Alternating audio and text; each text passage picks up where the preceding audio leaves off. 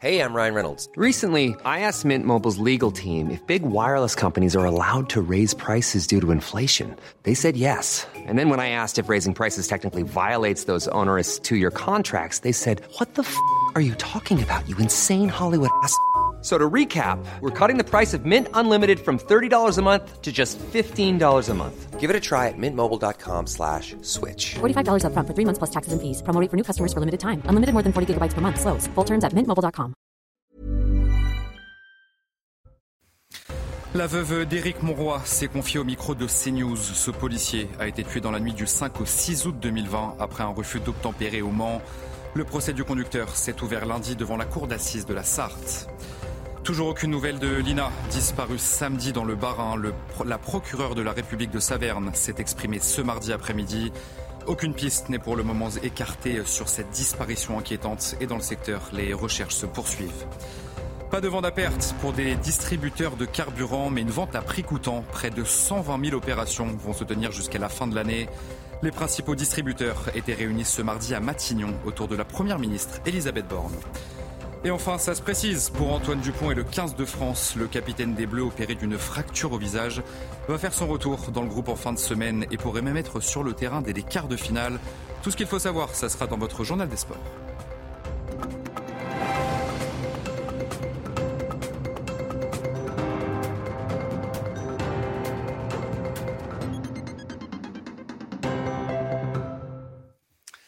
Bonsoir à tous, très heureux de vous retrouver sur CNews pour l'édition de la nuit. À la une donc, euh, ce témoignage bouleversant, celui de la veuve d'Éric Mauroy.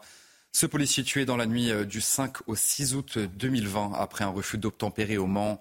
Le procès du conducteur s'est ouvert euh, lundi devant la cour d'assises de la Sarthe. La veuve du policier tué parle du traumatisme de ses enfants, surtout de la plus jeune. Elle s'est confiée pour la toute première fois. C'était au micro de Sandra Buisson et Mickaël Chaillot. Écoutez. Elle hurle, elle crie, elle pleure, elle veut sa maman, elle ne supporte pas d'être séparée de, de moi euh, parce qu'elle a peur que maman elle meure aussi. Donc euh, même trois ans après, le traumatisme il est toujours là. Euh, elle est suivie psychologiquement. Il y a des périodes où effectivement ça va mieux, ou en tout cas elle a des jours où, où c'est plus fluide, plus, plus simple mais très régulièrement, elle pleure, elle crie, elle hurle, elle réclame son papa. Elle ne peut pas se coucher le soir sans faire un bisou sur la photo de son papa. Euh, c'est permanent. Euh, mes grandes sont, sont plus, plus âgées, donc elles expriment les choses moins, euh, enfin avec plus de filtres peut-être que la grande, mais la douleur est également là. Euh, mais non, la petite, c'est très très compliqué et ça le restera encore très longtemps. Et c'est insupportable pour une maman de voir ses enfants souffrir, voir ses enfants pleurer, euh, vouloir mourir pour rejoindre leur papa. C'est inentendable. Je vous le disais, le procès euh, du meurtrier présumé d'Éric Monroy s'est donc ouvert lundi aux assises de la Sarthe. Et à l'occasion du deuxième jour d'audience ce mardi, eh bien, l'accusé a donné sa version des faits au tribunal du Mans pour CNews. Sandra Buisson, Michael Chaillot. Charlie Fajol a-t-il commis des violences volontairement sur le policier Éric Monroy ce soir du 6 août 2020 en milieu de nuit quand il a redémarré son véhicule embarquant dans sa fuite? Le fonctionnaire de police accroché à la portière jusqu'à percuter un muret, choc qui a entraîné la mort d'Éric Monroy. Sur ce point, l'accusé avance sur un fil dans sa défense, reconnaît de la violence dans les événements mais nie avoir voulu blesser Éric Monroy. Écoutez ce qu'en pense à ce sujet l'avocat de la famille du policier. Il n'a pas freiné, nous le savons. C'est impossible, il n'a pas freiné. Il a percuté à pleine vitesse, au- aussi vite que, pouvait rouler sa voiture. Il a percuté un mur euh, sur lequel il allait volontairement. Donc ça pose problème. Évidemment, si vous êtes au volant de votre voiture et que vous voyez un mur arriver, vous allez freiner. Lui ne freine pas, il accélère à fond. Et c'est ça le problème, c'est exactement ça le problème. C'est qu'il a véritablement voulu se débarrasser de ce policier. Il a voulu s'en débarrasser coûte que coûte pour pouvoir prendre la fuite. Et coûte que coûte, ça veut dire au mépris de la vie d'Éric Monroy. Et il l'a tué. Alcoolisé ce soir-là, Charlie Fajol assure aujourd'hui dans le box qu'il n'a réalisé qu'il y avait un policier accroché à sa portière que dans les toutes dernières secondes avant le choc fatal au bout de 160 mètres de fuite. Donc son avocat explique qu'il était à ce moment-là dans un état d'éveil confusionnel. Il n'était pas pleinement conscient des événements, assure-t-il, une thèse sur laquelle psychologues et psychiatres ne sont pas d'accord. Pour l'avocat des parties civiles, c'est un subterfuge que l'accusé a déjà utilisé dans une autre affaire judiciaire. S'il est condamné pour violence volontaire aggravée euh, commise sur un policier ayant entraîné sa mort sans intention euh, de la donner, il risque jusqu'à 20 ans de prison. Toujours euh, aucune nouvelle de Lina, disparue samedi dans le Barin. La procureure de la République de Saverne s'est exprimée ce mardi après-midi. Aucune piste n'est pour le moment écartée sur cette disparition inquiétante. Une nouvelle battue a d'ailleurs eu lieu ce mardi dans le secteur. Adrien Spiteri Augustin Donadieu avec Fabrice Elsner. On ne rentre pas sur les propriétés privées. Dernière consigne avant le début de la battue. Ce mardi, à Sainte-Blaise-la-Roche, près de 400 volontaires étaient mobilisés pour rechercher la jeune Lina, des bénévoles touchés par la disparition de l'adolescente. Je suis bouleversée. Bouleversée. Dans notre petite vallée, on ne croit jamais que des choses pareilles arrivent. Et pourtant, alors on fera tout ce qu'on peut et on espère encore toujours que va donner des nouvelles, cette petite Lina. Tout le monde s'entraide. Tout le monde s'entraide pour euh, la même chose. C'est logique, hein. elle a que 15 ans. C'est dur hein, pour certaines personnes, je pense. 15 ans, c'est jeune. Une nouvelle battue, encadrée par 35 gendarmes, accompagnée d'équipes cynophiles. Dans les airs, un hélicoptère est mobilisé. Le trajet de Lina de son domicile à la gare de Sainte-Blaise-la-Roche est passé au peigne fin, tout comme les forêts environnantes, sans succès. À ce stade de l'enquête, donc, nous n'écartons toujours aucune piste et poursuivons activement les investigations qui s'imposent pour retrouver la jeune fille. L'enquête se poursuit. Des vérifications des nombreux points d'eau du secteur vont être effectuées dans les prochains jours. Nos envoyés spéciaux dans le Barin euh, ont pu recueillir le témoignage d'une commerçante qui a vu Lina la veille de sa disparition. Difficile pour elle d'imaginer que des recherches sont en cours pour tenter de la retrouver. Des propos recueillis par euh, Augustin Donadieu et Fabrice Esner sur place. En voiture, elle est rentrée en voiture hein, vendredi soir. Hein. Je l'ai vue monter dans la voiture avec son copain. Je pense que hum, j'ai même pas réalisé. Je pense que inconsciemment mon corps il voulait pas. Sachant que je l'avais déjà vu, je l'avais vu la veille, le soir à 19h. C'est bouleversant. C'est qu'à partir où on a commencé à faire les recherches et tout, que j'ai participé, je me suis dit, mais en fait, tu cherches vraiment la personne que tu as vue le vendredi. Genre, vraiment, c'est, choquant. Le soir, après le travail, après 19h, on essaye de chercher, de réfléchir où il y a peut-être des endroits abandonnés que pas forcément les gens pensaient ou quoi que ce soit. J'essaye de donner mon maximum. Moi, j'y crois. Moi, je crois qu'elle est vivante, qu'elle est, qu'elle est saine, saine et sauf. Mais euh, malheureusement, elle sera traumatisée à vie, cette fille. Après la mort d'un enfant de 3 ans dans la nuit de samedi à dimanche dans l'heure, eh la directrice d'une école maternelle a été suspendue à titre conservatoire. Une décision du rectorat pour faire la lumière sur la chaîne de signalement des faits. La mère et le beau-père de l'enfant décédé ont été mis en examen pour meurtre sur mineur et placés en détention provisoire. Retour sur cette voiture de police violemment attaquée samedi à Paris en marge d'une manifestation contre les violences policières. Trois personnes ont été placées en garde à vue et l'une d'entre elles a été jugée en comparution immédiate. Mais son procès a été renvoyé au mois de novembre. Les précisions de Tanguy Hamon du service police-justice de CNews. Le procès de Michael G, jeune homme âgé de 24 ans accusé de violence contre des policiers ce week-end, a été repoussé au 2 novembre, le temps qu'il prépare sa défense. D'ici là, il a été laissé libre sous contrôle judiciaire. Tout au long de l'audience de comparution immédiate, l'individu est apparu le visage fermé, le regard dur. La présidente a décrit son profil, celui d'un homme qui vit toujours chez sa mère, au casier judiciaire vierge, même s'il a déjà fait l'objet d'un rappel à la loi en 2018 pour transport illégal d'engins explosifs. Du côté des policiers, il faudra donc attendre début novembre pour savoir si Michael G sera déclaré coupable. Leur avocat, maître mineur, les a décrits comme encore extrêmement choqués des violences qu'ils ont subies. Gérald Darmanin, le ministre de l'Intérieur, doit d'ailleurs les rencontrer dans les prochains jours. 18 personnes interpellées et placées en garde à vue après l'incendie qui avait entièrement détruit la mer de Persan dans le Val d'Oise. C'était dans la nuit du 30 juin au 1er juillet, lors des émeutes, souvenez-vous, qui ont suivi la mort du jeune Naël. Des perquisitions ont été réalisées à leur domicile ce mardi.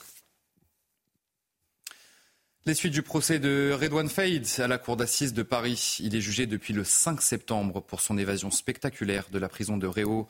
Ce mardi, l'accusé a tenté de dédouaner les personnes qui l'ont aidé à s'échapper. Noémie Chousse, le récit. Redouane Faïd n'apparaît jamais déstabilisé par les questions précises, pointues de la Cour. Il apporte des réponses qui ne semblent pas toujours convaincre et parfois il botte en touche. Ça, je ne sais pas, je n'ai pas géré, j'étais en prison. La cavale, je ne peux pas vous dire combien elle a coûté. Mais ce que Redouane Faïd répète, c'est qu'il n'a pas l'intention de balancer ceux qui ont risqué leur vie pour l'aider. Une équipe de sept hommes menée euh, par le cerveau de l'évasion, mon gars sûr, comme il l'appelle, un ami de 30 ans, euh, mon clone. Il ne dira rien de plus le concernant, si ce n'est qu'il s'est occupé de tout et que lui est dehors. Surtout, Redouane Faïd veut dédouaner les membres de sa famille, renvoyer eux aussi devant la cour d'assises. Pour les juges d'instruction, ce sont ses proches qui composaient euh, le fameux commando, notamment trois neveux, mais lui le conteste fermement. Jusqu'alors très policé dans ses réponses, Redouane Faïd se tend quand les avocats généraux parlent de grand banditisme le concernant. Non, je ne suis pas un voyou, pas un escroc, je suis juste un voleur. Et c'est encore une fois l'évocation de ces conditions de détention qui le, font, fait sortir de ses gonds. Je suis dans ma onzième année à l'isolement, vous cherchez à m'assassiner psychiquement, cognitivement, sensitivement. Ce qu'on me fait, c'est un massacre. Je me suis barré parce que je ne veux pas crever. Alors que le gouvernement veut renforcer le dispositif de lutte contre le harcèlement scolaire, et eh bien deux suspects mineurs ont été interpellés dans un lycée de La Roche-sur-Yon en Vendée. Ils sont soupçonnés d'avoir harcelé une élève de leur établissement. Et sachez que ce mercredi, eh bien, la Première ministre va présenter le plan interministériel de lutte justement contre le harcèlement scolaire. Et justement, quelles sont les pistes du gouvernement pour lutter contre le harcèlement scolaire Que pourrait annoncer Elisabeth Borne ce mercredi? On voit tout ça avec euh, Johan Uzaï du service politique de CNews connaît déjà les, principales euh, pistes, les principales mesures qui devraient être annoncées demain après-midi donc par la Première ministre. D'abord, l'instauration d'une majorité euh, numérique. Le gouvernement souhaite que les jeunes de moins de 15 ans ne puissent pas s'inscrire sur les réseaux sociaux sans l'autorisation de, leurs parents. Deuxième mesure, la confiscation systématique du téléphone portable pour tous les, élèves qui seraient condamnés pour des faits de, de harcèlement. La mise en place d'un couvre-feu numérique. Un couvre-feu numérique, c'est quoi? C'est un juge qui pourrait décider d'interdire l'accès aux réseaux réseaux sociaux dans un créneau horaire défini, par exemple entre 20h et 8h du, matin, et puis la création de, brigades anti-harcèlement dans chaque euh, académie. Ces brigades, eh bien, elles seraient chargées de former et d'accompagner les enseignants, les surveillants, l'ensemble du personnel de l'éducation nationale pour qu'ils apprennent à mieux gérer les cas de harcèlement. Dans le reste de l'actualité, près de 120 000 opérations de vente de carburant à prix coûtant dans 4 000 stations-service jusqu'à la fin de l'année. C'est une annonce du gouvernement à l'issue d'une réunion avec les principaux distributeurs à Matignon. Les enseignes Carrefour et Leclerc se sont engagés à réaliser ces opérations tous les jours et je vous propose justement d'écouter les directeurs de ces deux grands groupes. Nous, on a fait notre travail.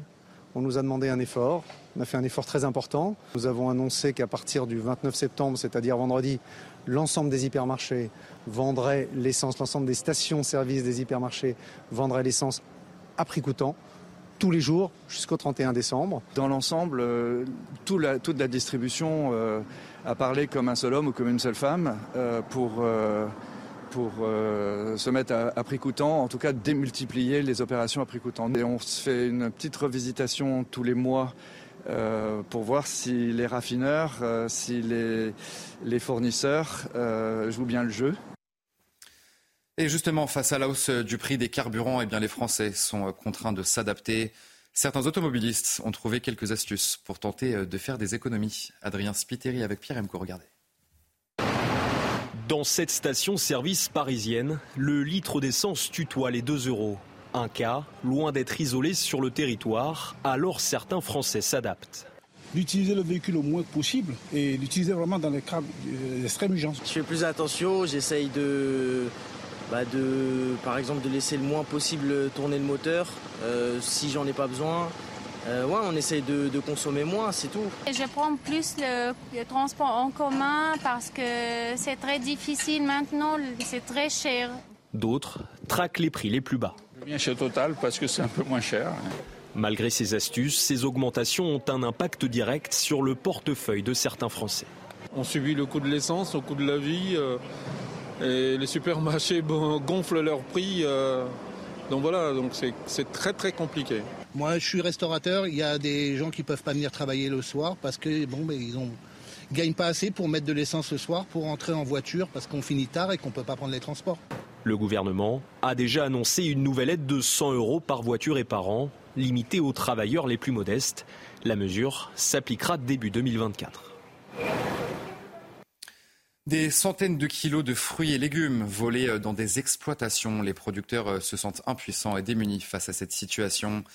Des vols qui s'accompagnent la plupart du temps de dégradation. Reportage chez un maraîcher en Loire-Atlantique qui ce week-end s'est fait voler 400 kilos de tomates bio. Jean-Michel Decaze, Michael Chaillot.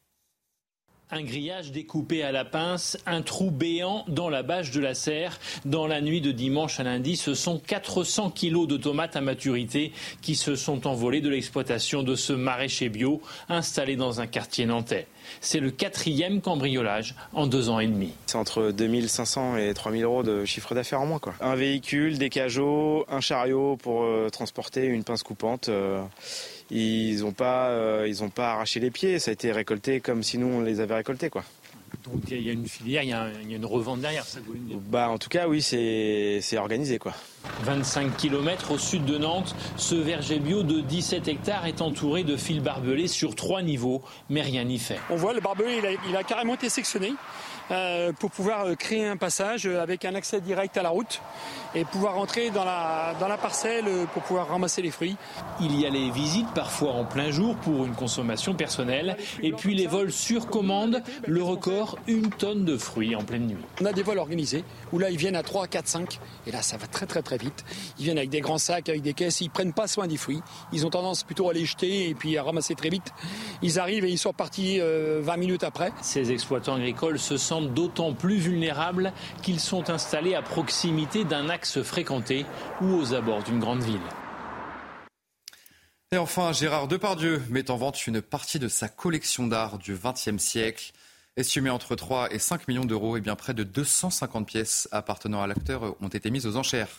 On voit tout ça avec Marine Sabourin, Fabrice Elsner et Corentin Brio. L'homme qui marche.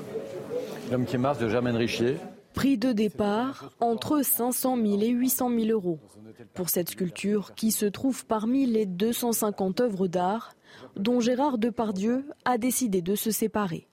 Cette vente est organisée par la maison Adair qui s'est directement rendue chez l'acteur pour faire sa sélection. Il a toujours collectionné dans la plus grande discrétion, c'est-à-dire qu'il n'a jamais accepté par exemple de prêter des œuvres à des expositions.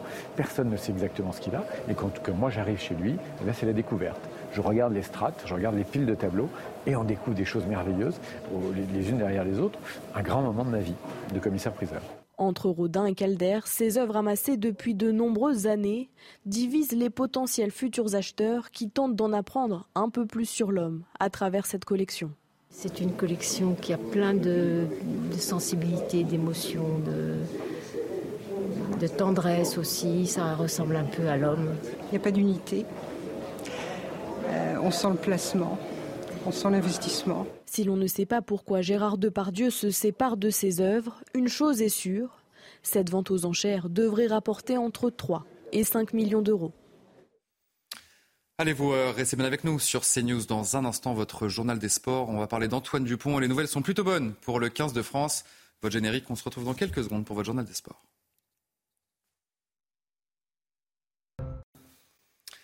Et on commence donc ce journal des sports avec du rugby et le 15 de France. Des nouvelles positives pour euh, Antoine Dupont. Le capitaine des Bleus, opéré euh, après une fracture au visage, pourrait bien faire son retour dès les quarts de finale de la compétition. C'est ce qu'a annoncé euh, William Serva, l'entraîneur des Avants, en conférence de presse ce mardi. Les explications de Pierre Robin à Aix-en-Provence pour Canal+.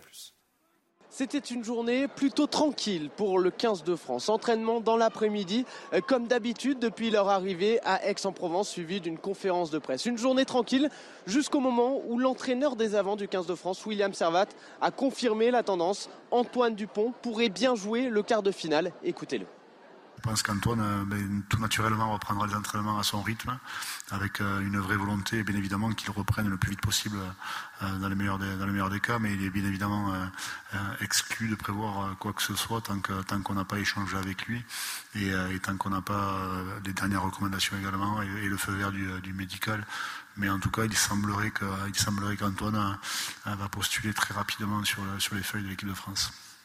Alors il faut tout de même rappeler le processus pour un retour à la compétition du capitaine du 15 de France. C'est d'abord son chirurgien qui l'a opéré, qui donnera son feu vert, puis Antoine Dupont lui-même en fonction de son ressenti et en dernier lieu le staff du 15 de France. Toujours est-il qu'Antoine Dupont reviendra ici à Aix-en-Provence vendredi ou samedi pour participer à un entraînement dimanche matin. Allez, on passe au football et la Ligue 1. Lille recevait Reims dans un match en retard de la sixième journée.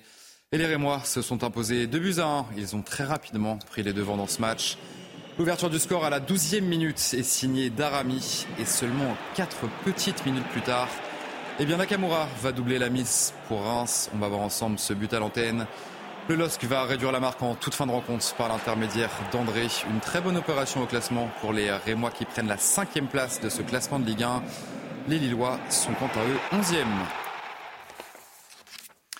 on termine ce JT Sport avec du football féminin et la victoire des Bleus en Ligue des Nations face à l'Autriche, un but à zéro. L'unique but a été inscrit euh, très tôt dans la rencontre. Dès la cinquième minute, Wendy Renard euh, a repris de la tête un coup franc euh, tiré par Selma Bacha.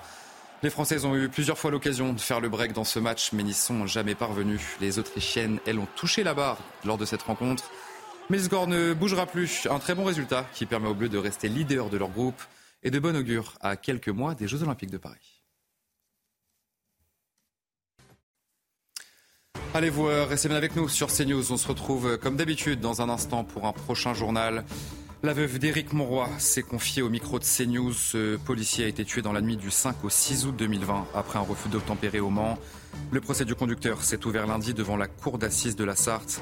Vous entendrez donc dans un instant ce témoignage bouleversant sur CNews. Retrouvez tous nos programmes et plus sur cnews.fr.